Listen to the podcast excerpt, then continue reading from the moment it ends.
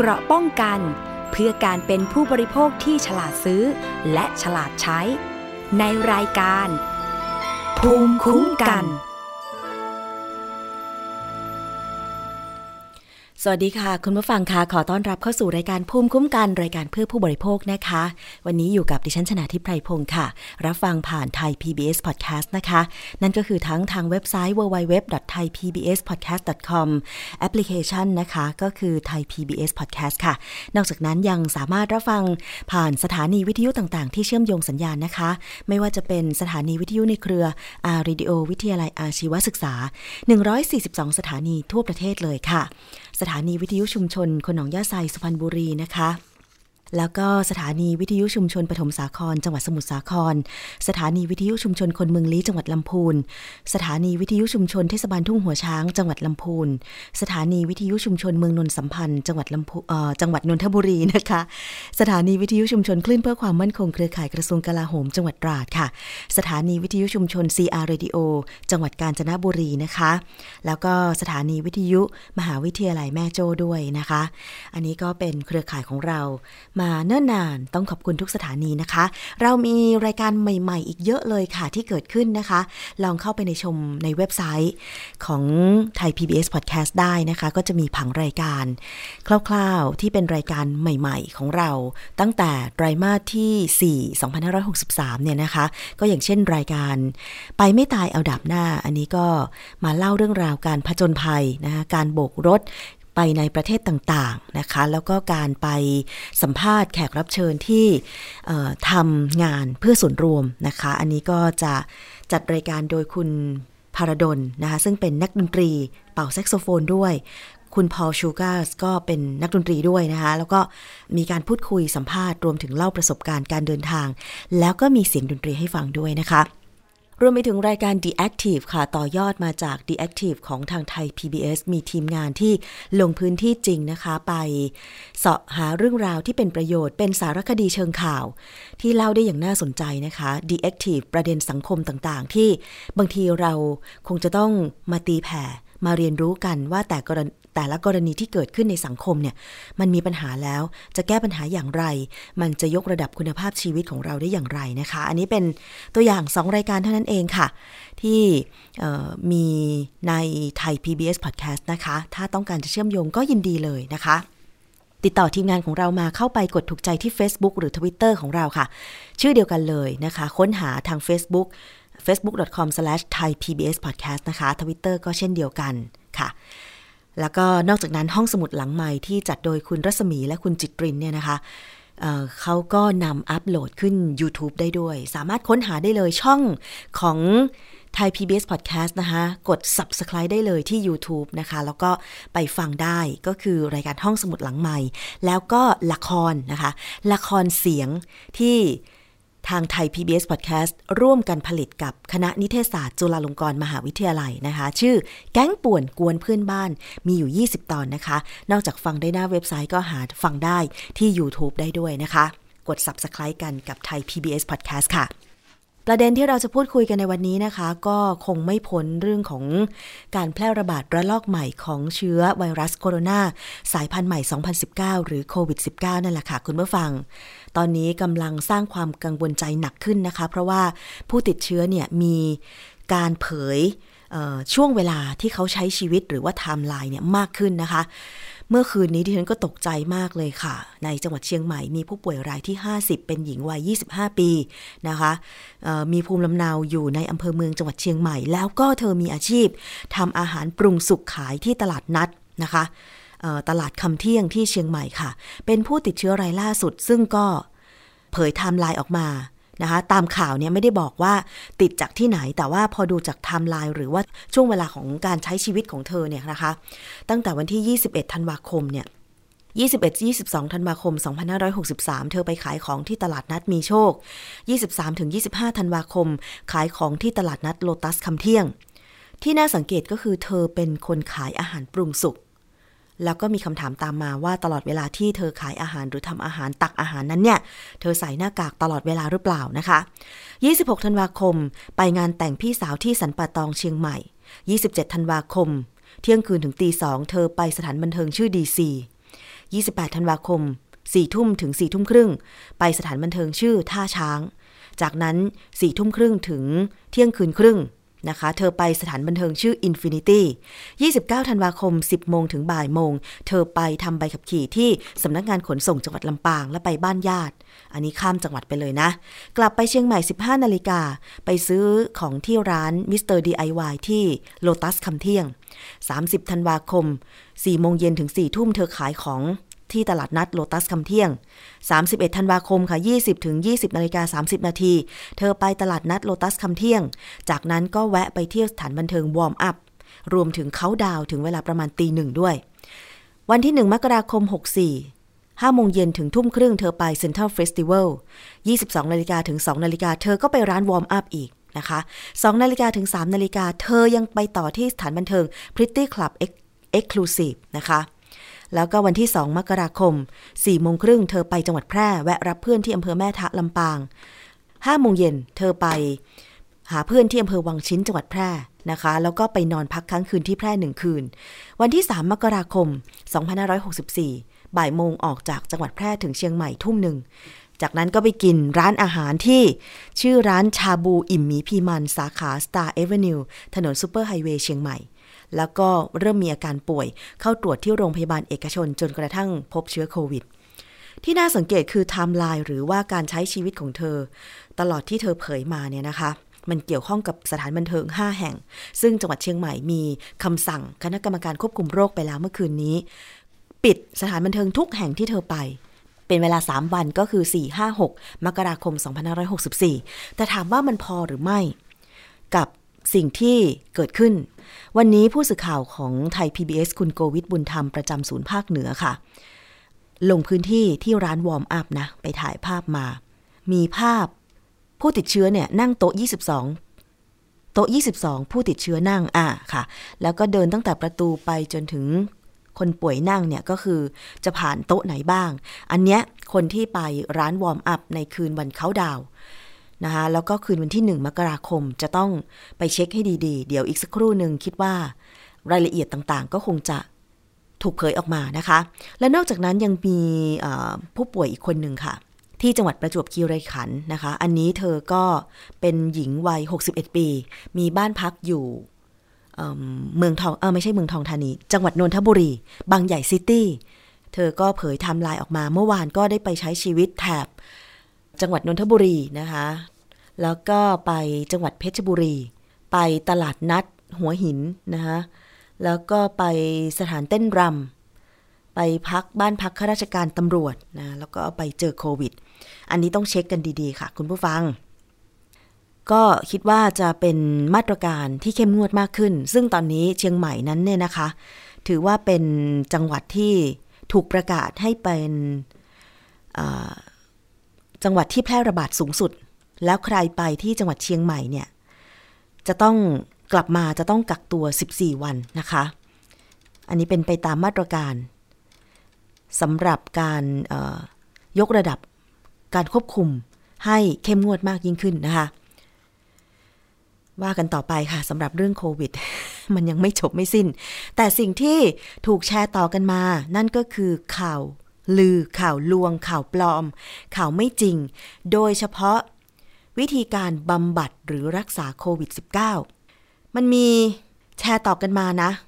โดยเพจของหมอแลบแพนด้าก็ออกมาเตือนเหมือนกันว่า เนี่ย ที่มีแชร์ต่อกันมาว่า ถ้าคุณมีอาการ คุณจะรู้ได้อย่างไรว่าคุณติดไวรัสโคโรนาเข้าให้แล้ว 1 คันคอ 2 คอแห้ง 3 ไอแห้ง เอ่อสามไอแห้งๆสี่มีไข้ตัวร้อนห้าหายใจถี่ๆหอบหอบไม่ได้กลิ่นไม่รู้รสนิ้วมือนิ้วเท้าเขียวคล้ำ ดังนั้นเมื่อใดมีอาการอย่างนี้ให้กินน้ำอุ่นร่วมกับน้ำมะนาวเข้าไปเลย อันนี้คือข้อมูลที่ทำเป็นโปสเตอร์ทำเป็นภาพกราฟิก ถูกชงต่อถูกส่งต่อแชร์ต่อกันมา ซึ่งดิฉันก็ได้รับค่ะ คุณน้าที่บ้านแชร์ต่อกันมา เราก็ต้องอธิบายข้อมูลข้อเท็จจริงกันไปว่า ข้อมูลนี้มันเป็นเท็จมันไม่จริงอย่าไปหลงเชื่อ หมอแลบแพนด้าเองก็ได้โพสต์ใน Facebook ค่ะ บอกว่ากราบแล้วครับ เลิกวุ่นวายกับกระเทียมน้ำอุ่นน้ำมะนาวหรือโซดาได้ไหม มันใช้ไม่ได้ มันไม่สามารถนำมาบำบัดไวรัสโคโรนาสายพันธุ์ใหม่ 2019 ได้นะคะ ซึ่งตอนนี้เนี่ยทั่วโลกมีคนตายเป็นล้านคนไปแล้วนะคะ มันยังไม่มียาหรืออาหารใด ๆ ที่กินปุ๊บแล้วเข้าไปรักษาหรือฆ่าเชื้อโควิด -19 ได้ คือหมอแลบบอกว่าถ้างั้นใครที่เป็นโควิด -19 ก็จับกรอกส้มตำเลยสิครับ ซึ่งในส้มตำก็มีทั้งกระเทียมมีทั้งมะนาว แล้วก็ตบท้ายด้วยการซดน้ำแกงอุ่นๆ ทุกคนทั่วโลกก็หายจากโควิด -19 แล้วสิครับ มันไม่ใช่ อย่าไปเชื่อ อย่าไปส่งต่ออย่าไปแชร์นะ ให้กินน้ำมะนาว น้ำอุ่น น้ำกระเทียมอะไรอย่างเงี้ยหรืออออย่างอื่น ตอนนี้จำไว้ว่ามันยังไม่มียาหรือวัคซีน คือวัคซีนเขาเริ่มทดลองฉีดให้มนุษย์ไปละ แต่ว่าผลการติดตามมันยังไม่ออกมา ซึ่งวันนี้ในช่วงคิดก่อนเชื่อ ดิฉันได้คุยกับดรแก้วกังสดานนภัยนักพิษวิทยา ไปค้นงานวิจัยของหน่วยงานต่างๆ ที่ถูกตีพิมพ์นะคะ ว่าวัคซีนโควิด -19 เนี่ย ที่ตอนนี้เริ่มฉีดไปแล้วเนี่ย เชื่อได้อย่างไรว่ามันจะได้ผล มีวิธีการวัดที่เป็นมาตรฐานอย่างไร เดี๋ยวอย่าลืมติดตามฟังในช่วงคิดก่อนเชื่อก็แล้วกันนะคะ คุณผู้ฟัง แล้วนอกจากนั้นค่ะ เรื่องของการตรวจ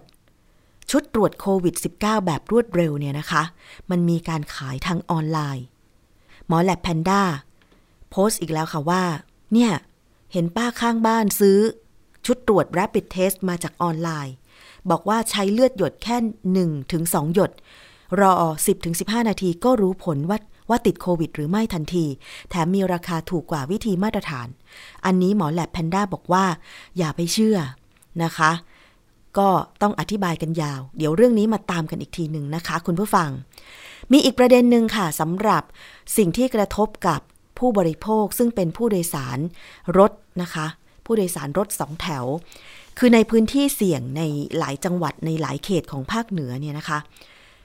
มันก็มีการถูกกระจายข่าวในพื้นที่ใช่ไหมคะ อย่างเช่นที่อำเภอลี้จังหวัดลำพูนเนี่ยมีผู้ป่วยเดินทางไปจากพื้นที่เสี่ยงติดโควิดหนึ่งคน อันนี้มันเป็นการเผยความลับเเผยไทม์ไลน์มาแล้วใช่ไหมคะ ทีนี้ชาวบ้านค่ะ ดราม่าหนักเลย ที่อำเภอลี้จังหวัดลำพูนนะคะ ท่านที่ฟังจากอำเภอลี้จังหวัดลำพูนก็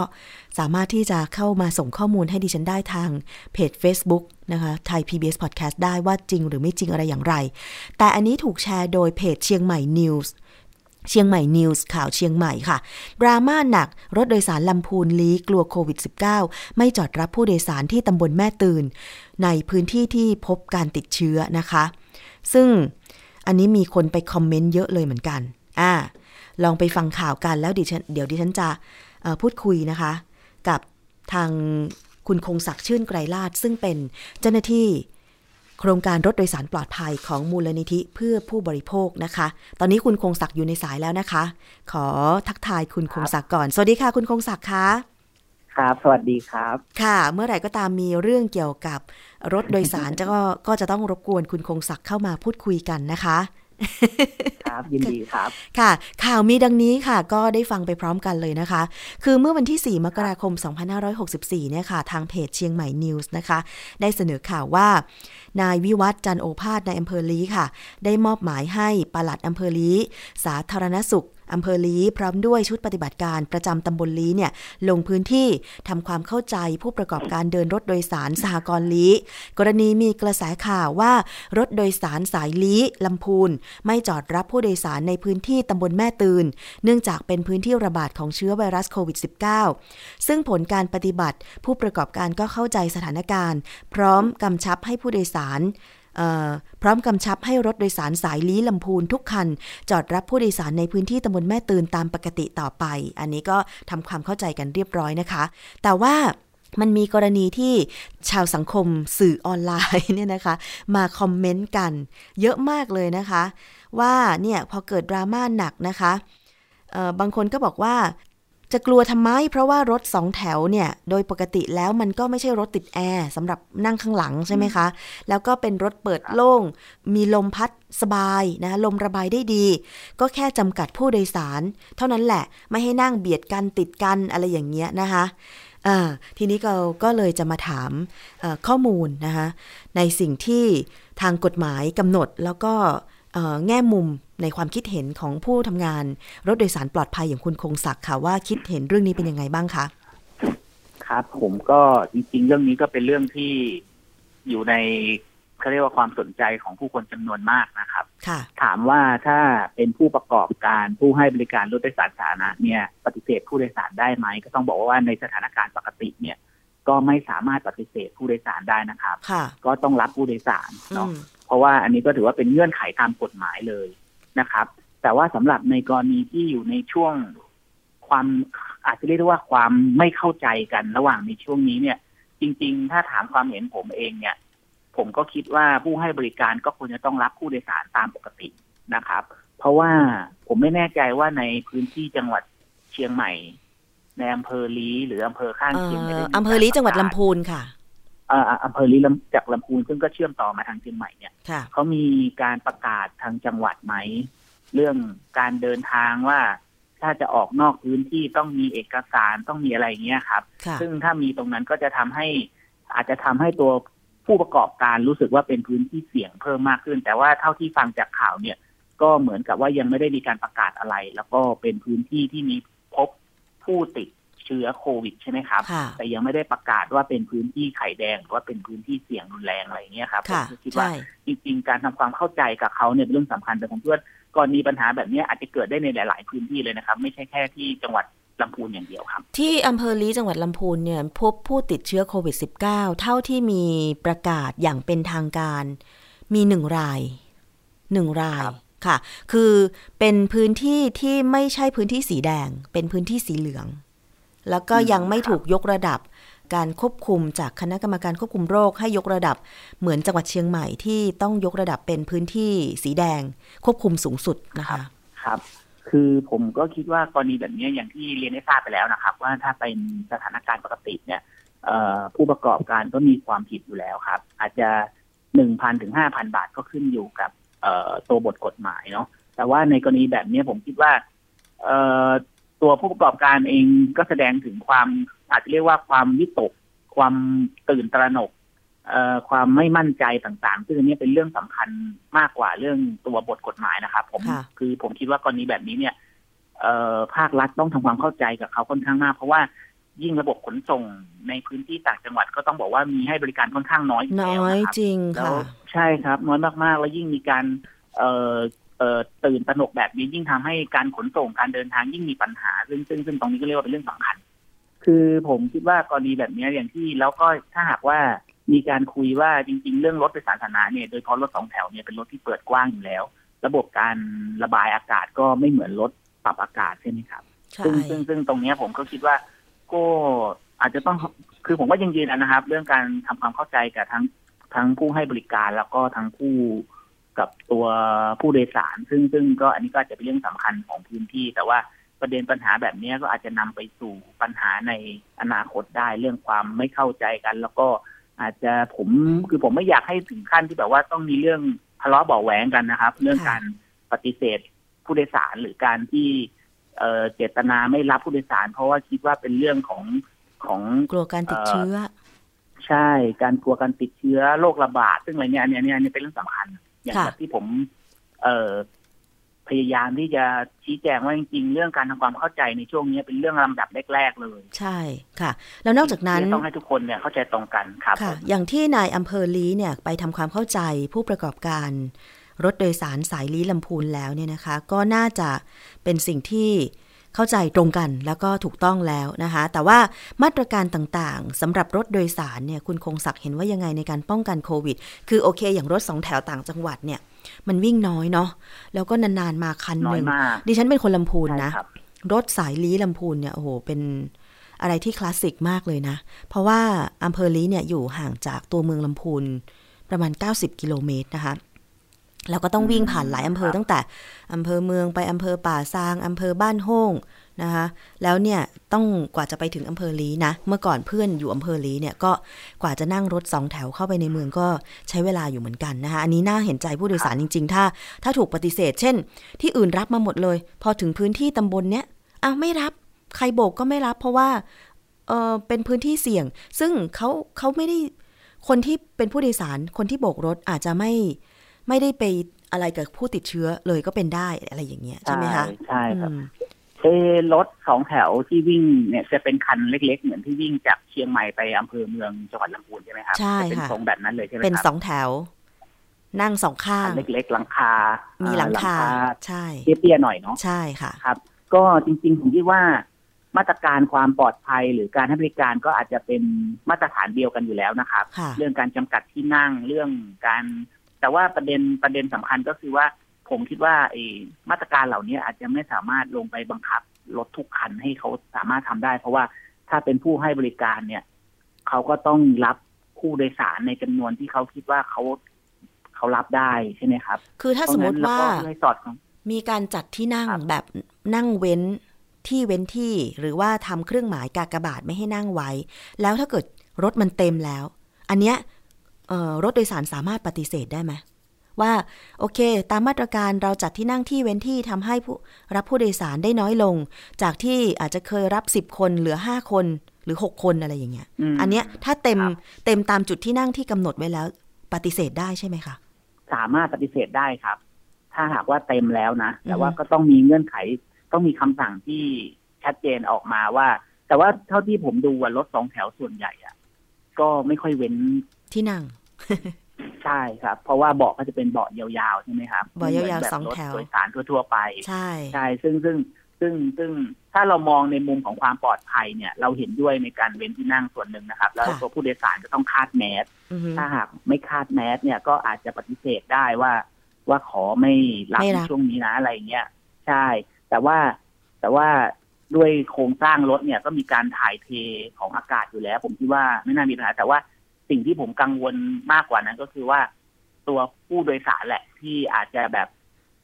ขอไปอะไรเงี้ย เพราะว่าเนื่องจากรถน้อยอยู่แล้ว แล้วก็การเดินทางมีความยากลำบาก ถ้าพลาดรถคันนี้ก็ไม่รู้จะรออีกเมื่อไหร่ค่ะตรงนี้ก็เป็นเรื่องที่ต้องทำความเข้าใจกันระหว่างทั้งระหว่างทั้งผู้ให้บริการแล้วก็ผู้ใช้บริการนะค่ะ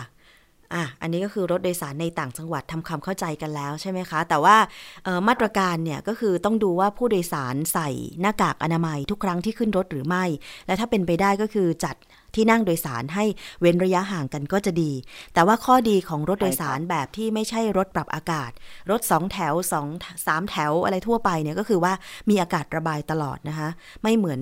รถตู้ เออพูดถึงรถตู้เอ่อ ตรงนี้คุณคงศักดิ์มีความคืบหน้าหรือว่ามีเรื่องอะไรที่จะเอ่อแสดงความคิดเห็นเรื่องนี้ไหมคะกรณีรถตู้โดยสารใช่ไหมครับใช่ค่ะ เพราะว่ารถตู้เนี่ยมันเป็นรถปรับอากาศนะคะ เกือบทุกคันเลย แล้วก็มันไม่รู้ว่าตอนนี้เนี่ย จัดที่นั่งเว้นระยะห่างหรือเปล่าหรือยังไง เอ่อเท่าที่ผมติดตามข่าวตอนนี้นะครับค่ะก็เอาแค่ทีมงานของเรานะครับ เจ้าค่ะที่ของเราที่นั่งรถทุกวันเนี่ย ก็ยังนั่งรถตู้แบบเต็มอัตราอยู่เลยนะครับ เต็มอัตราก็ยังไม่ได้มีการเว้น เพราะว่าเอ่อเท่าที่ผมติดตามรวมทั้งรถเมล์โดยสารที่วิ่งอยู่ในกรทมก็ยังไม่มีการเว้นนะครับช่วงนี้ก็ยังให้นั่งกันได้เต็มเหมือนเดิม แต่ว่าก็ก็ก็ต้องคาดแมสแล้วก็ต้องก็ต้องก็ต้องพกเจลตลอดเวลา เพราะผมคิดว่าอย่างน้อยกรณีแบบนี้เนี่ยต่อให้ต่อให้เราเว้นที่นั่งเนี่ย ก็มีความเสี่ยงอยู่ดีนะครับค่ะแล้วก็ถ้าเกิดเว้นที่นั่งเนี่ย การเดินทางระบบขนส่งสาธารณะของของผู้บริโภคที่ใช้บริการก็จะมีปัญหาเหมือนในช่วงที่ผ่านมา ก็คือรถไม่พอ ใช่ใช่ใช่ก็เพราะว่าต่อให้รัฐจะประกาศให้ work from home หรือว่าให้เรียกว่าขอความร่วมมือให้แบบหลายส่วนเอ่อหลายหน่วยงานหลายตัวหลายองค์กรให้แบบทำงานที่บ้าน แต่ว่ามันก็ยังมีภาคเอกชนอีกหลายส่วนเลยที่ว่าต้องเดินทางไปทำงานแล้วก็จะเจอปัญหาแบบเอ่อ รถไม่พอใช้เหมือนแบบในช่วงที่ผ่านมาในช่วงเดือนมีนาเมษานี่ถือว่าเป็นปัญหาใหญ่ใช่มากกว่าครับนี่ก็มีข่าวอีกแล้วค่ะ คุณคงศักดิ์คุณผู้ฟังคะว่าขอสอมกเนี่ยเตรียมลดเที่ยววิ่งเหลือ 60%จากการระบาดของโควิด -19 รอบ 2 เนี่ยนะคะ มีผู้ติดเชื้อเพิ่มสูงขึ้นเรื่อยๆขอสมกเตรียมพิจารณานำมาตรการป้องกันไวรัสโควิด -19 มาใช้อีกครั้ง โดยจะลดเที่ยววิ่งและลดรถประจำการ ใช้งานทุกสายเหลือเพียง 60%จะส่งผลให้รถทุกสายของขอสมกนะคะจะหมดเร็วขึ้นก็คือวิ่งแล้วก็หมดเร็วขึ้น และทิ้งระยะห่างนานขึ้น ทั้งนี้จะต้องรอครับทางขอสมกประกาศมาตรการนี้อย่างเป็นทางการอีกครั้งว่าจะใช้สายไหนบ้างโอ้อันนี้ก็ยิ่งแย่ไปใหญ่สิคะ ถ้าเป็นแบบนี้จริงใช่ครับคืออันเนี้ยผมอะไม่เห็นด้วยเลยครับ คือเราคือเราคิดว่า ขอสอมกเนื่องจากเป็นบริการขนส่งขั้นพื้นฐานเนี่ยค่ะควรจะให้บริการเต็มหนึ่งร้อยเปอร์เซ็นเหมือนเดิม แล้วก็จำกัดจำนวนผู้โดยสารบนรถนะครัค่ะบใช่ไม่ให้เกินกว่า ไม่ให้เกินกว่าที่กำหนด อาจจะไม่ให้มีคนยืนอะไรเงี้ยนะครับค่ะแต่ว่าควรให้บริการเต็มรูปแบบเหมือนเดิม อย่างน้อยเนี่ยระบบขนส่งต้องไม่ควรมีปัญหาใช่ในการให้บริการประชาชน อันนี้เราไม่เห็นด้วยเลยแล้วก็คิดว่าเราอาจจะต้องมีข้อเสนอบางส่วนส่งถึงขอ สอมกหรือกระทรวงคมนาคมด้วยครับ ว่าจค่ะริงๆกรณีแบบเนี้ย ในช่วงที่ผ่านมาช่วงมีนาเมษาที่ผ่านมาเราเห็นตัวอย่างชัดเจนเลยว่าประชาชนเนี่ยเอ่อได้รับความเดือดร้อนเป็นอย่างมาก แล้วก็การแก้ไขปัญหาของรัฐเนี่ยยังไม่สามารถตอบโจทย์ตรงนี้ได้ด้วยครับ ค่ะ มันยังไม่ตรงจุดเนาะคือลดจำนวนผู้โดยสารที่โดยสารในแต่ละคันน่ะ อันเนี้ยดิฉันก็เห็นด้วยนะ ว่าควรจะลดจากที่ครับรับได้สักประมาณ 60 คน เหลือ 40 คน อะไรอย่างเงี้ยใช่ไหมคะครับ แต่ว่าจำนวนเที่ยววิ่งเนี่ยไม่ควรจะลดเลย อาจจะต้องเพิ่มเที่ยววิ่งใช่ด้วยเพราะว่ารับผู้โดยสารได้น้อยลง อาจจะต้องวิ่งถี่ขึ้น แบบนี้ใช่ด้วยซ้ำไปไม่ใช่ลดจำนวนเที่ยววิ่งนะคะแล้วก็ใช่ลดครับจำนวนคนที่จะขึ้นไปบนรถด้วยลดด้วย มันมันไม่สอดคล้องกันเนาะคือผมใช่ครับ คือผมคิดว่าช่วงนี้ประชาชนต้องการเขาเรียกว่า ต้องการการเดินทางด้วยระบบขนส่งนะครับ ซึ่งประชาชนมีความต้องการและมีความจำเป็นอยู่แล้วค่ะการที่ขอสมกคิดแบบเนี้ยผมมองเรื่องของเอ่อรายได้เป็นหลักนะ ไม่ได้ค่ะมองถึงเรื่องการให้บริการอย่างเป็นธรรมจริงๆแต่ขอสมกจะมองเรื่องรายได้เรื่องต้นทุนค่าใช้จ่ายแบบนี้มันจะทำไมค่ะอะไรอย่างนี้สมกความคิดใหม่ อ่าฮะค่ะ เรื่องนี้คิดว่าจะต้องมีการยื่นข้อเสนอไปไหมคะ คุณคงศักดิ์เพราะว่าอาจจะต้องก็ก็คิดว่าอาจจะต้องมีในช่วงนี้ครับ เพราะว่าเป็นความเดือดร้อนของผู้บริโภคที่ใช้บริการแล้วเรา แล้วเราก็คิดว่าจริง ๆ อย่างที่เรียนได้ทราบไปอะครับ ว่าปัญหาแบบนี้ไม่ได้เพิ่งเกิดเพิ่งเคยเกิดขึ้นครั้งแรก มีตัวอย่างมาแล้วช่วงโควิดในช่วงมีนาเมษาที่ผ่านมาเนอะค่ะ ซึ่งซึ่งตอนนี้คิดว่า ขอมกหรือแม้แต่กระทรวงคมนาคมอะควรจะมีแนวคิดที่แก้ไขปัญหาอย่างเป็นรูปธรรม ไม่ควรจะเจอปัญหาแบบครั้งที่แล้วนะครับค่ะ อ่า เราก็หวังว่าต่อให้อ่อการระบาดตอนนี้ก็ยังคงมีอยู่นะคะสำหรับโควิด -19 แต่ว่าในส่วนของการให้บริการผู้โดยสารผู้บริโภคเนี่ยนะคะ ขนส่งมวลชนเอง ก็มีการดูแลกันเป็นอย่างดี ใช่ไหมคะ แต่ว่าไม่อยากจะให้สร้าง ผลกระทบกับผู้บริโภค อย่างเช่นการลดจำนวนเที่ยววิ่งของรถลง เพราะว่าถ้าครับต้องจำกัดผู้โดยสารเนี่ยมันก็แย่พออยู่แล้วนะคะจากที่รอรถใช่ครับครึ่งชั่วโมงอาจจะต้องรอรถเป็นหนึ่งชั่วโมง การไปทำงานไปทำธุระก็อาจจะล่าช้าไปอีกนะคะท้ายนี้คุณคงศักดิ์มีอะไรจะฝากถึงคุณผู้ฟังผู้บริโภคบ้างคะครับผมก็คิดว่าช่วงนี้เป็นช่วงที่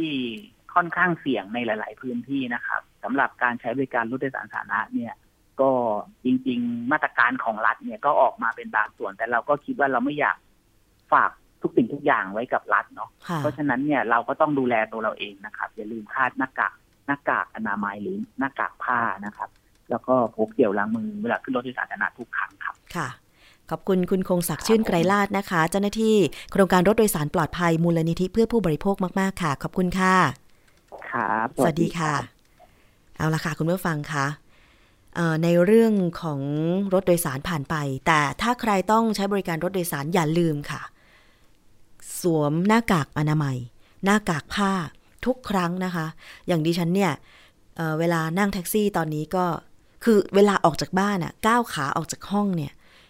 ก็ต้องใส่หน้ากากละนะคะ ลงลิฟต์โดยสารของออคอนโดมาก็ต้องใส่ยิ่งในลิฟต์เนี่ยเป็นพื้นที่แคบๆ อากาศระบายน้อยใช่ไหมคะ ถึงแม้จะมีการจำกัดคนใช้ลิฟต์เนี่ยครั้งละไม่เกิน 4 คนนะคะแต่ว่าก็อย่างที่บอกอะค่ะว่ามันก็ยังมีความเสี่ยง เพราะฉะนั้นต้องใส่หน้ากากอนามัยตลอดเวลา จะถอดก็ตอนที่นั่งโต๊ะทำงาน แล้วก็นั่งจัดรายการนี่แหละนะคะ ต้องขอจริง ๆ นั่งอยู่คนเดียวในห้องนะ ตอนนี้ไม่ได้มีใครนั่งอยู่ในห้องจัดรายการด้วยนะคะ เอาเป็นว่าฝากความห่วงใยถึงคุณผู้ฟังทุกคน แต่ว่าไม่ต้องตื่นตระหนกเกินไปค่ะ โดยเฉพาะการรับข้อมูลข่าวสาร คงจะต้องกลั่นกรองกันก่อน คือตอนนี้เนี่ยมันมีระบบระบบหนึ่งนะคะที่สามารถที่จะเช็คข้อมูลข่าวสารข่าวลวงได้ เป็นคล้ายๆเป็นแอปพลิเคชันในใน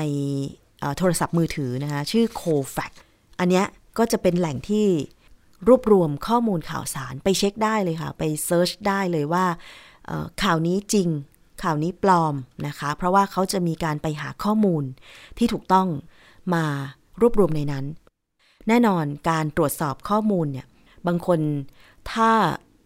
ไม่เชี่ยวชาญในการตรวจสอบ เช่น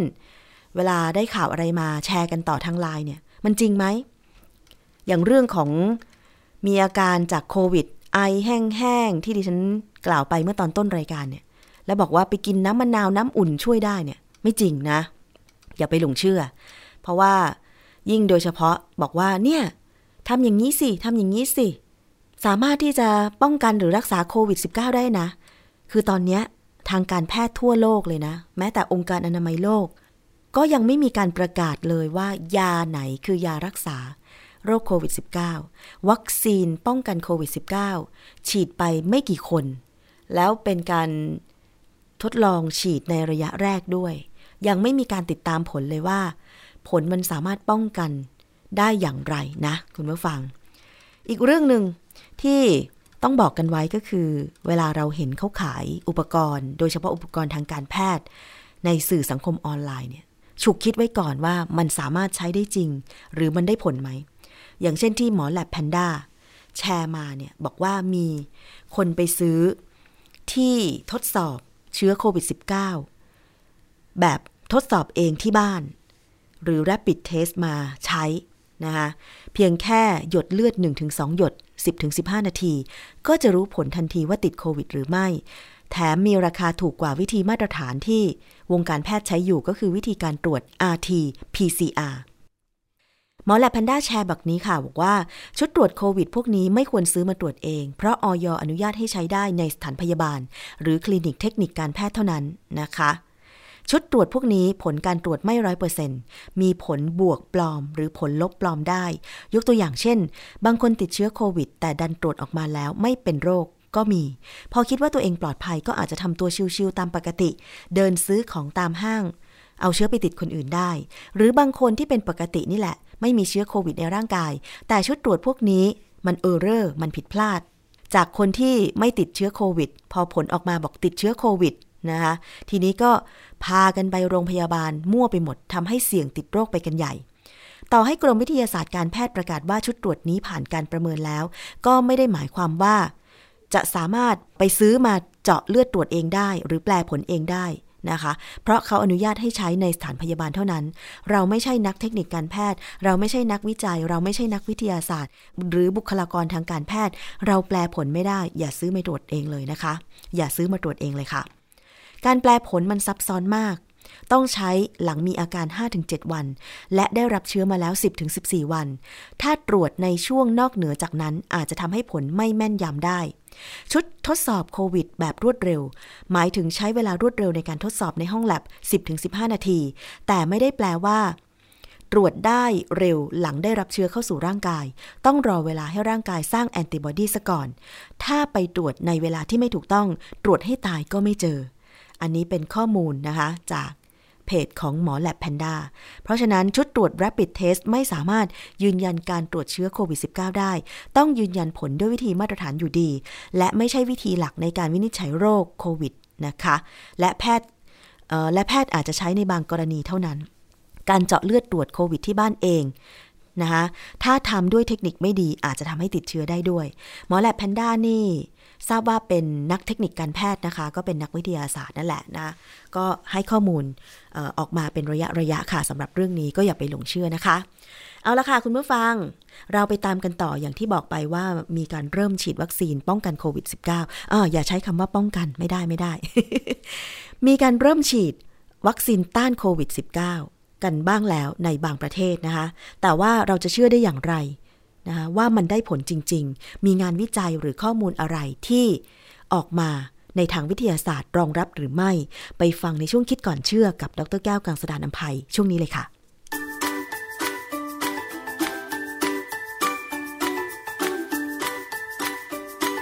ช่วงคิดก่อนเชื่อ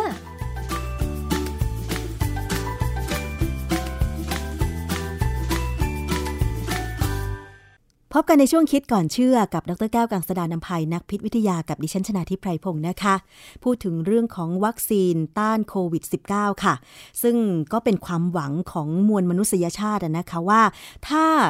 เราได้ฉีดวัคซีนอย่างน้อยสัก 50%ของจำนวนประชากรทั่วโลกเนี่ยนะคะ ก็เป็นความหวังว่าจะสามารถหยุดยั้งเชื้อโควิด -19 ได้ แต่ทีนี้ว่ามันก็มีหลายประเทศแล้วค่ะ ที่เริ่มฉีดวัคซีนไปแล้วนะคะ แต่ว่ามันก็มีคำถามตามมาอีกนั่นแหละค่ะว่า เชื่อได้อย่างไรว่าวัคซีนต้านโควิด -19 ได้ผลจริง เรื่องนี้ต้องมาถามกับนักพิษวิทยาและนักวิจัยค่ะ อาจารย์แก้วคะวัคซีนที่หลาย ๆ ประเทศ ฉีดให้ประชากรในประเทศของตัวเอง โดยเฉพาะกลุ่มเสี่ยงที่จะรับโควิด -19 ได้ง่ายกว่าใครๆเนี่ยนะคะ มัน เชื่อได้ยังไงว่ามันมีข้อมูลอะไรที่ออกมาว่าจะสามารถที่จะป้องกันโควิด -19 ได้หรือไม่ได้อย่างไงคะอาจารย์ เอาอย่างนี้ ผมถามคุณชนาทิพย์ก่อนว่า ตอนฉีดวัคซีนป้องกันอหิวาเนี่ยฉีดกี่ทีจำฉีดไม่กี่เข็มได้จำไม่ได้ค่ะอาจารย์ไม่ปีแต่ละแต่ละปีเนี่ยเราฉีดเข็มเดียวนะ เฉพาะช่วงที่จะมีการระบาดเช่นหน้าร้อนเนี่ยใช่ไหมเราฉีดเข็มเดียวเพราะแล้วเราว่าก็ถือว่าวัคซีนนั่นน่ะเข้าไปกระตุ้นให้เรามีภูมิคุ้มกันค่ะ ที่จะสู้กับเชื้ออหิวา ถ้าเรากินเข้าไปอืมเอ่อต้องเข้าใจนิดหนึ่งคือวัคซีนเนี่ยไม่ได้ป้องกันร้อยเปอร์เซ็นต์นะเป็นแค่ลดความเสี่ยง เพราะฉะนั้นคนที่ฉีดวัคซีนป้องกันโรคอะไรก็ตามเนี่ยไม่ใช่ว่าพอฉีดแล้วก็เดินสู้โรคนะมันต้องระวังเหมือนกับเดิมเนี่ยแหละ เพียงแต่ว่ามันจะลดความเสี่ยงว่าถ้าเราเกิดจะพัดจับพลูเนี่ยไปโดนโรคเข้ามาหาเราเนี่ย ก็อาจจะเป็นน้อยหน่อย หรือว่าอาจจะไม่เป็นนะฮะอืมค่ะ โดยปกติแล้วการทำงานของวัคซีนแต่ละโรคนี่เมื่อฉีดเข้าไปในร่างกายของเรามันทำงานยังไงคะอาจารย์ มันจะไปกระตุ้นให้มีภูมิต้านทาน ซึ่งภูมิต้านทานเนี่ยมีทั้งภูมิต้านทานที่เป็นเซลล์กับภูมิต้านทานที่เป็นแอนติบอดีมันจะมีการกระตุ้นเซลล์หลายแบบเลยแล้วมีเซลล์หลายชนิดที่จะถูกกระตุ้น คือทั้งเป็นเซลล์ที่จะมาฆ่าเชื้อโรคหรือว่ามาฆ่าเซลล์ที่ถูกเชื้อโรคเข้าไป คือเวลาเซลล์ของเราเนี่ยถูกเชื้อโรคเข้าไปเนี่ย มันจะมีลักษณะผิดปกติให้ให้ให้เซลล์ระบบภูมิต้านทานเนี่ยมองเห็นค่ะพอเห็นแล้วเนี่ยเซลล์เม็ดเลือดขาวบางอย่างจะเข้ามาจัดการทำลายเซลล์นั้นทิ้งนะฮะส่วนระบบที่ใช้แอนติบอดีเนี่ยก็จะเป็นเซลล์อีกกลุ่มหนึ่งซึ่งจะสร้างแอนติบอดีได้ก็แอนติบอดีเนี่ยก็จะมาจับกับเชื้อโรคค่ะทำให้มันไม่สามารถทำร้ายเซลล์เราได้อืมแต่ว่าในระบบภูมิต้านทานเนี่ย การกระตุ้นเนี่ยจะกระตุ้นเซลล์อีกกลุ่มหนึ่ง เป็นเซลล์เราเรียกว่าเซลล์ความจำหรือ memory cell ซึ่ง memory cell เนี่ยมีทั้งแบบที่เป็นเซลล์ที่จะไปฆ่าเชื้อโรคโดยตรง กับเซลล์ที่จะสร้างแอนติบอดีเพราะฉะนั้นถ้าเราสมมติว่าช่วงนั้นโรคหายไปแล้วเนี่ย เราจะยังมีเซลล์ความจำหรือ memory cell เนี่ยเหลืออยู่ทั้งสองแบบค่ะซึ่งถ้ามีการระบาดอีกครั้งหนึ่งภายในปีนั้น หรือภายในไม่กี่เดือนเนี่ย เราก็น่าจะสู้ได้ทันทีอืมนะฮะแต่ว่ามันน่าประหลาดใจที่ว่าอย่างวัคซีนอะฮิวาเนี่ยเราฉีดทีเดียวค่ะนะวัคซีน หลาย ๆ อย่างเนี่ยโปลิโอเนี่ยฉีดครั้งเดียวตอนเด็ก ๆ แล้วก็อยู่มาได้ตลอดเลย แต่กรณีของวัคซีนโควิด -19 เนี่ยนะส่วนใหญ่ตอนเนี้ยมันต้องฉีดสองเข็มทำไมเหตุผลคะอาจารย์เหตุผลที่เขาเขาบอกว่าเข็มที่หนึ่งเนี่ยกระตุ้นแล้ว เข็มที่สองเป็นการบูสต์หรือเป็นการกระตุ้นซ้ำให้มันมากขึ้นอะไรอย่างเงี้ยนะค่ะซึ่งความจริงเนี่ยผมไม่อยากจะพูดคำนี้เลย แต่จำเป็นต้องบอกบอกให้รู้ว่าจริง ๆ แล้ววัคซีนตอนเนี้ยมันยังไม่เสร็จ แต่เขาเอามาใช้เลยเขาอนุญาตเป็นกรณีพิเศษตอนเนี้ยที่เราได้ดูข่าวใช่ไหมที่อเมริกาเนี่ยค่ะที่ FDA ของอเมริกาเนี่ยเขาอนุญาตเนี่ยเป็นกรณีฉุกเฉินค่ะหรือของ WHO ตอนนี้ยอมรับของไฟเซอร์เนี่ยก็เป็นกรณีฉุกเฉินค่ะฉุกเฉินหมายความว่าใช้ก่อนมีปัญหาใครมาว่ากัน ซึ่งอันเนี้ยเป็นเรื่องที่ต้องยอมรับสภาพ คือเราต้องเราเราไม่อยากเสี่ยงค่ะแต่ว่าในความไม่อยากเสี่ยงก็คือเราเสี่ยงที่จะรับวัคซีนที่ยังไม่จบ วัคซีนเนี่ยจริง ๆ มันสองสามปีขึ้นไปเนี่ยก็เก่งมหาเก่งแล้วนะหมายความนี่ยังไม่ว่าถึงปีเลยแต่หมายความแล้วว่าการที่จะวิจัยแล้วก็ผลิตวัคซีนที่ใช้ได้ผล แต่ละครั้งเนี่ยต้องใช้เวลาอย่างน้อย 2-3 ปีขึ้นไป แต่สำหรับกรณีการวิจัยวัคซีนต้านโควิด -19 เนี่ยใช้เวลาไม่ถึงปีถือว่าเร็วมากใช่ไหมอาจารย์หรือว่าเร็วมากอีกอย่างเป็นเพราะว่ามันมีการใช้เทคโนโลยีแบบใหม่อะไรอย่างเงี้ยเช่นอย่างของ mRNA เนี่ย mRNA เนี่ยเป็นวัคซีนแบบใหม่ที่ไม่เคยมีการใช้มาเลยในโลกนี้ค่ะตอนเนี้ยมีการเริ่มเอามาใช้ ซึ่งถามว่ามันปลอดภัยกว่าแบบโบราณไหม ผมผมจากที่ผมพอมีความรู้นะ ผมรู้ว่ามันมันปลอดภัยกว่าอืมเพราะว่า mRNA เนี่ยมันมันเป็นการสังเคราะห์หน่วยพันธุกรรมเฉพาะขึ้นมาเลยไอ้หน่วยพันธุกรรมเนี้ยไม่มีทางที่จะทำให้เรากลายเป็น คือมันไม่มีทางที่จะ กลับไปเป็นเชื้อได้ค่ะมันเป็นแค่ส่วนเล็ก ๆ เป็นหน่วยพันธุกรรมเฉพาะ ซึ่งมันดูปลอดภัยแต่ไอ้ในครับความปลอดภัยเนี่ย ถ้าเรายังพิสูจน์ไม่ครบระบบเนี่ย มันก็ยังมีความเสี่ยงอยู่ค่ะนะฮะเพราะฉะนั้นเนี่ยเอ่อ Center for Disease Control and Prevention ของอเมริกาเนี่ยคือหน่วยงานเนี่ยทำงานคล้ายๆกรมควบคุมโรคของกระทรวงสาธารณสุขเรา แต่ว่าหน่วยงานเขาใหญ่มากอืมแล้วเขามีอะไรที่ต่างไปจากของเรา ที่สำคัญคือเขามีห้องปฏิบัติการทำวิจัยเยอะกว่าเราเยอะมากอืมเพราะเขามีเงินอะค่ะนะฮะหน่วยนี้เราเราเรียกว่า CDC CDC เนี่ยเขามีบทความเรื่องหนึ่งเมื่อวันที่ 13 ธันวาคม 2020 เนี่ย ชื่อเรื่องคือ ensuring vaccine work พูดตรงๆเลยทำยังไงถึงจะเชื่อได้ว่าวัคซีนทำงานได้ เพื่อให้ข้อมูลแก่คนอเมริกัน ซึ่งคนไทยควรสดับ เพื่อใช้เปรียบเทียบดูว่า ในอนาคตเนี่ยนะถ้าเผื่อเราได้มีการใช้วัคซีนเนี่ย ประเทศเราจะมีการปฏิบัติเหมือนรัฐบาลอเมริกันหรือไม่ค่ะนะฮะคืออันนี้ผมคิดเอาเองเหมือนกันว่าเอ๊ะเราจะมีอย่างนี้ไหมแต่คิดว่าคงทำนะค่ะเพราะว่ากรมควบคุมโรค กรมควบคุมโรคเนี่ยเขาก็พยายามทำตามที่ CDC ทำอยู่ค่ะหลายๆอย่างนะฮะข้อมูลนี้เขาบอกว่าตอนที่เอ่อไอ้ FDA อเมริกาหรือออยอเมริกาเนี่ยซึ่งเป็นผู้พิจารณาว่าวัคซีน ใดใช้ได้ในสถานการณ์ฉุกเฉินหรือไม่นั้นเนี่ย ต้องมีการศึกษาทางคลินิกก่อน ว่ามันมี effectiveness หรือมีประสิทธิผลเพียงใดค่ะซึ่งตอนนี้มีผลออกมาแล้ว พอสมควรใช่ไหมที่เราดูข่าวที่เขาบอกว่า ของคนนู้น 95เปอร์เซ็นคนนี้ 96เปอร์เซ็นอะไรก็ตามเนี่ยนะบางคน 70เปอร์เซ็นค่ะ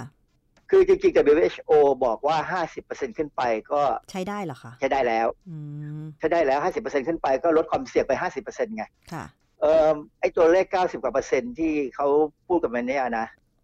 ผมว่าจริงๆ ผมยังไม่ค่อยมั่นใจนะ เพราะว่าเราไม่เคยเห็น Data พวกนี้เลย ไม่เคยเห็นข้อมูลอะค่ะว่าเขาทำกันยังไง เขาไม่เปิดเผยอืมนะ ก็ส่วนบนแล้วกันว่ามันใช้ได้เขาไม่หลอกนะฮะเพราะตัวเลข 99 นี่มันมันเป็นตัวเลขที่ทางวิทยาศาสตร์เนี่ย เราประหลาดใจอะนะค่ะมันเป็นไปยากมากนะเอาไม่ว่ากัน จากนั้นเนี่ยหลังจากการอนุมัติให้ใช้ในสถานการณ์ฉุกเฉินเนี่ย ต้องมีการประเมินว่าวัคซีนมีประสิทธิผลในโลกแห่งความเป็นจริงอืมคือในกลุ่มคนที่เสี่ยงต่อการระบาดอ๋อเช่นสมมติ สมมติเอาไว้ง่ายเลย เราเอาวัคซีนไปฉีดให้คนที่ระยองค่ะตอนเนี้ย ซึ่งอันนี้เป็นกลุ่มเสี่ยงที่เสี่ยงต่อการระบาดมากเลยเพราะจังหวัดเขานี่เป็นจังหวัดที่มีคลัสเตอร์ของการระบาดเยอะมากค่ะเอาไปฉีดให้คนที่ปกติเนี่ยนะดูไม่เป็นโรคเนี่ยนะค่ะฉีดแล้ว ถ้าเราตามดูไปเรื่อยๆเนี่ยนะเวลาเขาฉีดในตอนนี้เขาจะต้องตามดูว่าฉีดไปแล้วเป็นยังไงค่ะซึ่งที่อเมริกานี่เขาตามหมดเลยนะเขามีเขามีการสืบสวนโรคตามไปเลย ว่าฉีดแล้วจะเป็นยังไงจะเป็นโรคไหมอันเนี้ยเมืองไทยต้องทำเหมือนกันค่ะไม่ใช่ว่าฉีดแล้ว ก็ปล่อยเลยตามเลย ซึ่งเขาคงไม่ทำหรอกเขาคงต้องพยายามตามดูว่าฉีดไปแล้วป้องกันได้ไหมอือนะฮึอันนี้คือสิ่งที่ต้องทำเพราะว่ามันจะเห็นความจริง เนื่องจากว่าตอนที่เขาประเมินประสิทธิภาพของไอ้วัคซีนเนี่ยประสิทธิผลของมันเนี่ย อันนั้นเขาไม่ได้ทำในกลุ่มคนเสี่ยงโรคนะเขาทำในคนธรรมดาอืมว่าภูมิต้านทานขึ้นหรือไม่ขึ้นอะไรเท่านั้นเองค่ะนะฮะ คืออาจารย์กำลังเอ๊ะมองว่าถ้าจะทดสอบทดลองว่าวัคซีนได้ผลหรือไม่ได้ผล ก็ต้องเอาไปฉีดในคนที่อยู่ในกลุ่มเสี่ยง อย่างเช่นในพื้นที่จังหวัดสมุทรสาคร แล้วก็ตามไปดูอย่างนี้ใช่ไหมอาจารย์ใช่ฮะคือความจริงเนี่ยนะในกระบวนการประเมินของวัคซีนเนี่ยมันมีที่เราเคยได้ยินเนี่ยมีสามเฟสใช่ไหมฮะมีในสัตว์ทดลองมีในคนเนี่ยกลุ่มน้อย คนกลุ่มจำนวนกลางๆ แล้วคนกลุ่มจำนวนเป็นหมื่นค่ะแต่ความจริงเนี่ยไม่ใช่แค่สามหรอก มันจะมีอีกอันหนึงเขาเรียกเฟสที่สี่เนี่ย เฟสที่สี่นี่จะเป็นการใช้จริงแล้วอือฮึแล้วจะเข้าไปดูว่า ในคนที่ฉีดทั้งหมดเนี่ย กลุ่มคนท้อง กลุ่มเด็ก กลุ่มคนแก่กลุ่มกลุ่มคนเป็นโรคต่างๆ เนี่ยนะที่แตกต่างกันเนี่ย มันได้ผลขนาดไหน กลุ่มไหนมีปัญหาบ้าง อันนี้คือเฟสที่สี่ค่ะซึ่งนี่เรายังไม่ถึงตรงนี้เลยอือฮึใช่ไหม ยังไม่มีข่าวออกมาถึงตรงนี้เลย แต่ว่าเราเอามาใช้แล้วค่ะเพราะฉะนั้นเนี่ยคือฉุกเฉินอือ่ามตอนนี้ของ CDC ของอเมริกาเนี่ยเขาเคยมีโครงการออกมาใช้ในการประเมินประสิทธิผลของวัคซีนต้านไข้หวัดใหญ่ คือไข้หวัดใหญ่เนี่ยมันมีมานานแล้ว แล้วมันก็มีวัคซีนออกมาแล้วนะแล้ววัคซีนไข้หวัดใหญ่เนี่ย ปรับทุกปีเลยนะเพราะว่าไข้หวัดเนี่ยไข้หวัดใหญ่เนี่ยมันกลายพันธุ์ไปกลายพันธุ์มา แล้วมันก็ คือวัคซีนเนี่ยต้องปรับให้ทันค่ะนะซึ่งเขาก็กังกังวลอยู่ว่าโควิด -19 เนี่ยวัคซีนเนี่ยมันก็จะต้องปรับพอสมควรนะฮะเอออย่างกรณีของโควิด -19 เนี่ยตอนนี้เขามีโครงการชื่อ Em- Emerging Infection Program คือโครงการ Emerging Emerge นี่มันจริงๆมันแปลว่าโผล่ขึ้นมานะค่ะ Emerging Infection Program เนี่ยจะให้ข้อมูลทางวิทยาศาสตร์ที่มีคุณภาพสูงสุด เพื่อติดตามปัญหาฉุกเฉิน ประเมินการแทรกแซงด้านสาธารณสุข และแจ้งนโยบาย คืออย่างที่บอกเลยว่า ฉีดวัคซีนไปให้ใครแล้วเนี่ยจะมีการติดตามค่ะนะฮะเขาจะติดตามเป็นกลุ่มแล้วประเมินเลยเอ่อตอนนี้อีกโครงการหนึ่งชื่อ Corona Virus Disease 2000เอ่อไม่ใช่ Corona Virus Disease 2019 ก็คือ 2019 เนี่ยนะ Associated Hospitalization Surveillance Network คือเป็นการตามคนที่อยู่ในโรงพยาบาล ค่ะ ดูซิว่าเป็นยังไงมีการรอดกันขนาดไหนเขาเรียกโควิดเน็ตเออเป็นระบบเฝ้าระวังคอยติดตามประชากร ที่เขารวบรวมข้อมูลการรักษาผู้ป่วยเด็กและผู้ใหญ่ ที่รับการยืนยันในห้องปฏิบัติการแล้วว่าเป็นโรคเนี่ยนะค่ะ คือไอ้ข้อมูลพวกเนี้จะเอามาใช้ประเมินในเรื่องของประสิทธิภาพของวัคซีน ซึ่งเขาเขาเขากล่าวกันต่อไปว่า อย่างความปลอดภัยของ วัคซีนของไฟเซอร์ เนี่ยเอ่อเมื่อวันที่ 11 ธันวาคมนะ FDA อเมริกา หรืออย.อเมริกาเนี่ย ก็อนุญาตวัคซีนของไฟเซอร์แล้วนะเออเป็นแบบฉุกเฉิน เพราะว่ามันดูเหมือนจะมันปลอดภัยและมีประสิทธิภาพดีสำหรับผู้ที่มีอายุอย่างน้อย 16 ปีขึ้นไป ค่ะ คือความจริงที่ว่า 16 ปีขึ้นไปหรือไม่เนี่ย มันมีเหตุผลพอสมควร เหตุผลก็คือว่าไอ้คนที่อายุน้อยกว่า 16 ปีลงไปเนี่ย ส่วนใหญ่มันไม่ค่อยมีอาการ อืม ก็เลยแสดงผลไม่ชัดเจนใช่ไหมอาจารย์ เออมันมันไม่ค่อยชัดเจนมันไม่ค่อยมีปัญหา คือมันมีเหตุผลที่อธิบายว่าผมจะคุยสักครั้งหนึ่งจะแยกออกไปคุยว่าทำไมเด็กถึงดูแข็งแรงกับผู้ใหญ่นะก็มีเหตุผลนะเขามีสมมติฐานมีการคือมีนักวิจัยเนี่ย กลุ่มหนึ่งเขาตามเรื่องนี้อยู่ เออเขาอย่างสมมติพอพอคนที่ใช้วัคซีนเนี่ยต้องอายุ 16 ปีขึ้นไปเนี่ยเขาจะดูข้อมูลจากผู้ผลิต และผลการทดลองทางคลินิกค่ะนะซึ่งใช้อาสาสมัครเป็นพันเนี่ยเออแล้วก็จะแสดงให้เห็นว่าประโยชน์ที่ได้รับจากการป้องกันอันตรายจากการติดเชื้อเนี่ย มีมากกว่าอันตรายที่เกิดจากการใช้วัคซีนตัวนี้อือฮึคือมีการทำภาษาฝรั่งเขาใช้คำว่า risk benefit risk benefit ก็คือ risk คือความเสี่ยงค่ะ benefit ก็คือประโยชน์ คือจะมีการประเมิน เพราะฉะนั้นจะเห็นว่าแค่ตรงเนี้ยเราก็รู้แล้วว่า วัคซีนเนี่ยกำลังอยู่ในขั้นการ ประเมินขั้นที่สามอาจจะเป็นเฟสสามทับสองอะไรอย่างเงี้ยนะค่ะ CDC เนี่ยเขาจะประเมินประสิทธิภาพของวัคซีนโควิด -19 เนี่ย หลังจากวัคซีนได้รับอนุมัติหรืออนุมัติอนุญาตให้ใช้ฉุกเฉินเนี่ยนะเขาประเมินในโลกของความเป็นจริง แล้วก็คือเขาจะเปรียบเทียบกลุ่มคนที่ได้รับ และไม่ได้รับวัคซีนนะว่าคนที่ได้รับกับไม่ได้รับเนี่ย เวลาติดเชื้อเนี่ยมันไปกันยังมันมันมีอัตรากันยังไง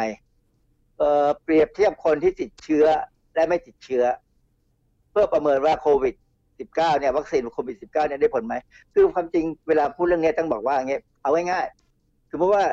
เราได้รับการฉีดวัคซีนเนี่ย แล้วเพื่อนไม่ได้รับการฉีดวัคซีนเนี่ยค่ะถามว่าเมื่อเดินไปในที่ที่เดียวกันเนี่ย ใครจะคตินดที่ได้รับการฉีดวัคซีน ไม่ควรจะติดใช่ไหมใช่ ไม่ควรจะติด คนกลุ่มคนที่ไม่ได้รับก็จะเสี่ยงที่จะติด ใช่ แต่ว่าบางครั้งถ้าเกิดออกมาว่าไอ้คนที่ไม่ได้ฉีดวัคซีนเนี่ยมันติดน้อยกว่าไอ้คนที่ฉีดเนี่ยหมายความว่าไง นั่นน่ะสิก็หมายความว่าวัคซีนไม่ได้ผลนะอืมคือต้องดูตรงนี้ให้ออก ซึ่งผลอันเนี้ยยังไม่มีค่ะ ซึ่งเขากำลังจะตามดูนะฮะแล้วถ้าเอ่อสมมุติว่าคนที่ฉีดกับคนที่ไม่ฉีด ก็ติดเหมือนเหมือนๆกันละอาจารย์เออมันก็ขึ้นอยู่กับว่า ประเมินตัวเลขแล้ว ฉีดวัคซีนมีประโยชน์ไหม บางครั้งเนี่ยไอ้ไอ้คนที่ไม่ฉีดวัคซีนแล้วไม่ติดเนี่ยนะอาจจะเป็นเพราะว่าพันธุกรรมเขาทำให้เขาเขาต่อต้านได้ดีกว่าอืมมันมีพันธุกรรมบางอย่างที่ช่วยอย่างกรณีของโรคเอดส์เนี่ยนะค่ะคนบางคนเนี่ยยังไงยังไงก็ไม่ติดเอดส์อืมเพราะว่าเขามีพันธุกรรมที่ผิดปกติ ที่ทำให้เขาไม่ติดเอดส์ค่ะคนปกติต้องติด แต่เขาไม่ปกติเขาถึงไม่ติดค่ะ ซึ่งไม่ใช่เรื่องดีนะ ไม่ใช่เรื่องดี การมีอะไรไม่ปกติเนี่ย ไม่ใช่เรื่องดีค่ะนะฮะทีนี้ ในการศึกษาผลของวัคซีนเนี่ยความจริงอันนี้เป็นเรื่องของทางระบาดวิทยา ซึ่งกรมควบคุมโรคเนี่ยเขาจะต้องรู้เรื่องนี้ดีมากเลย อย่างเช่น การทำ case control study อันนี้มันจะใช้ภาษาไทยคงลำบากใช่ครับเขาต้องจะใช้ภาษาอังกฤษทับอะว่า case case คือการเป็นโรค control คือการไม่เป็นโรค เพราะฉะนั้น case control study เนี่ยคือการดูผลในคนที่เป็นโรคกับไม่เป็นโรคค่ะเออเขาจะหาอาสาสมัครมา สองกลุ่ม กลุ่มแรกเนี่ยติดเชื้อนะกลุ่มติดเชื้อเนี่ยเรียกว่าเคส ในขณะที่กลุ่มหลังเนี่ยไม่ติดเชื้อเราเรียกคอนโทรลมาให้ข้อมูลตรงไปตรงมาเกี่ยวกับเกี่ยวกับการได้รับวัคซีน ซึ่งถ้าผลปรากฏว่ากลุ่มเคส คือกลุ่มที่ติดโรคเนี่ยมีโอกาสได้รับวัคซีนน้อยกว่ากลุ่มคอนโทรลก็แสดงว่าวัคซีนได้ผลค่ะนะฮะซึ่งอันนี้ก็เป็นเรื่องที่ดีทีนี้อีกอันหนึ่ง การศึกษาอีกอันหนึ่งซึ่งในทางระบาดวิทยาเขาจะใช้คำว่า cohort cohort ที่แปลว่าร้อนมั้งประมาณว่ามันเป็นการศึกษาแบบเร่งด่วนนะเออ cohort study เนี่ยเขาจะใช้เวลาหลายเดือนเลย ที่จะติดตามกลุ่มคนที่ได้รับวัคซีน และกลุ่มคนที่ไม่ได้รับวัคซีน ว่า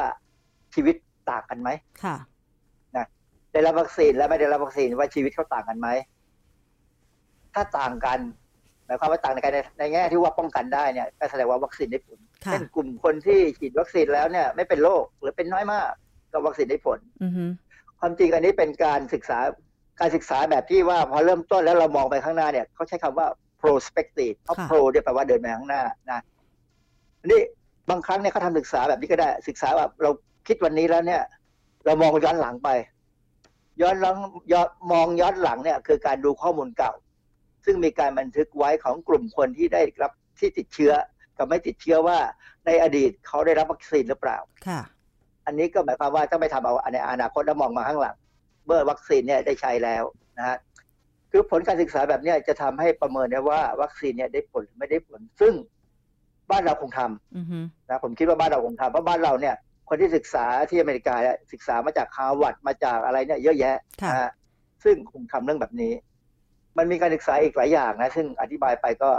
อาจจะซับซ้อนไปแล้วนะค่ะฮะอาจารย์โดยสรุปแล้วเนี่ยวิธีการศึกษากลุ่มคนที่ได้รับวัคซีนเท่าที่อาจารย์เล่ามาเนี่ยนะคะ มองแล้วว่ามันมีประสิทธิภาพเพียงพอที่จะสามารถบอกได้ว่า วัคซีนที่จะใช้ป้องกันโรคแต่ละตัวเนี่ยนะคะ มันสามารถป้องกันโรคในเปอร์เซ็นต์ที่สูงได้ใช่ไหมอาจารย์ เราใช้คำว่าลดความเสี่ยงดีกว่า อืมอย่าใช้คำว่าป้องกันค่ะเวลาพูดว่าป้องกันเนี่ยมันหมายความว่ามันไม่น่าจะเป็นใช่ไหมอือฮึแต่ถ้าบอกลดความเสี่ยงปั๊บเนี่ยมันยังมีโอกาสจะเป็น ซึ่งความจริงแล้วมันคือมีโอกาสจะเป็นอย่างวัคซีนโปลิโอเนี่ย บางคนที่ฉีดแล้วก็ยังเป็นโปลิโออืมเพราะมันขึ้นอยู่กับว่าร่างกายเขาตอบสนองการสร้างภูมิต้านทานไหมค่ะเขาอยู่ในสภาวะที่มีโปลิโอระบาดหนักหรือเปล่าค่ะนะฮะอะไรแบบเนี้ยนะ ซึ่งอันนี้ก็เป็นเรื่องที่เป็นความหวังว่าวัคซีนจะช่วยค่ะซึ่งเราเราต้องหวังอะนะ ถ้าเราไม่หวังเนี่ย เราจะต้องล็อกดาวน์ตัวเองไปอยู่ในบ้านไม่ยอมติดต่อใครเลย ซึ่งเป็นไปลำบากมากค่ะ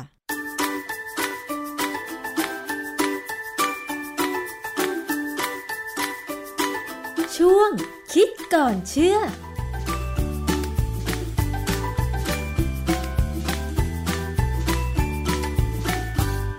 และนั่นก็คือช่วงคิดก่อนเชื่อกับดรแก้วกังสดานนภัยนักพิษวิทยานะคะ หมดเวลาสำหรับรายการภูมิคุ้มกันรายการเพื่อผู้บริโภคสำหรับวันนี้แล้วค่ะ ขอบคุณที่ติดตามรับฟังนะคะ ทั้งเว็บไซต์แอปพลิเคชันไทย PBS Podcast และท่านที่รับฟังผ่านสถานีวิทยุต่างๆ ที่เชื่อมโยงสัญญาณอยู่ในขณะนี้ค่ะ ดิฉันชนะทิพไพรพงศ์ต้องลาไปก่อน สวัสดีค่ะ ติดตามรายการได้ที่ www.thaipbspodcast.com แอปพลิเคชัน Thai PBS Podcast หรือฟังผ่านแอปพลิเคชันพอดแคสต์ของ iOS Google Podcast Android Podbean SoundCloud และ Spotify ติดตามความเคลื่อนไหวของรายการและแสดงความคิดเห็น โดยกดถูกใจที่ facebook.com/thaipbspodcast